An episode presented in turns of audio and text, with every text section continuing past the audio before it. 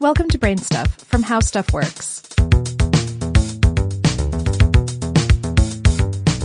Hey, I'm Christian Sager. Welcome to Brain Stuff. Have you ever thought to yourself, hmm, there are a lot of different forms of birth control. I wonder which one works best. Well, outside of abstinence, it turns out that intrauterine devices, or IUDs, are the most effective, keeping babies from being made 99% of the time.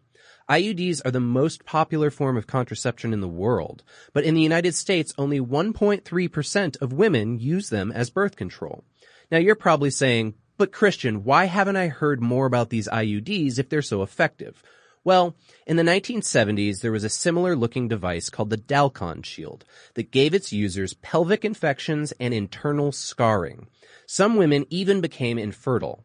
A class action lawsuit was brought against the A.H. Robins Company, the makers of the Dalkon, and they got their pants suit off, forcing them into bankruptcy.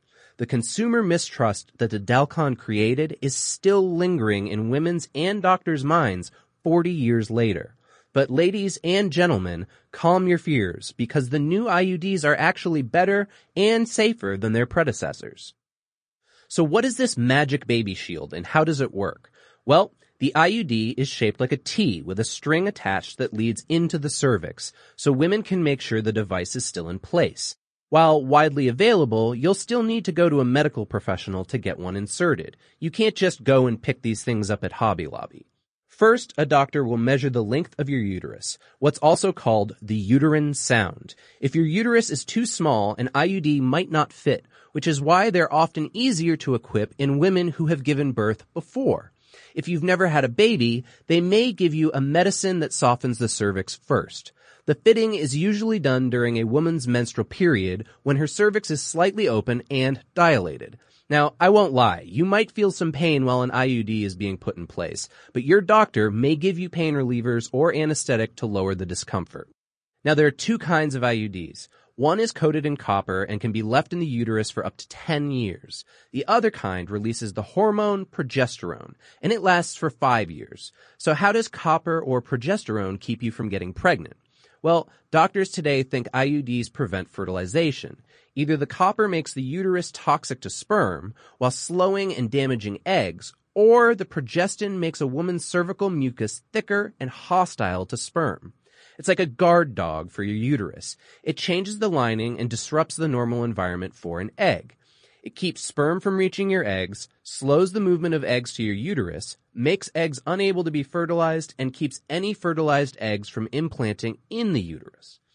IUDs are so effective that they can be used as emergency birth control up to five days after unprotected sex.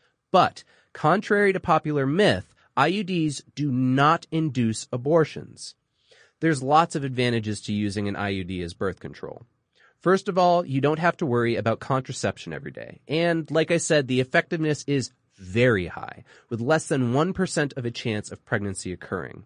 The hormone releasing version of the IUD can even make your periods lighten or stop altogether after a year, though you might find that bleeding and cramps are worse at first.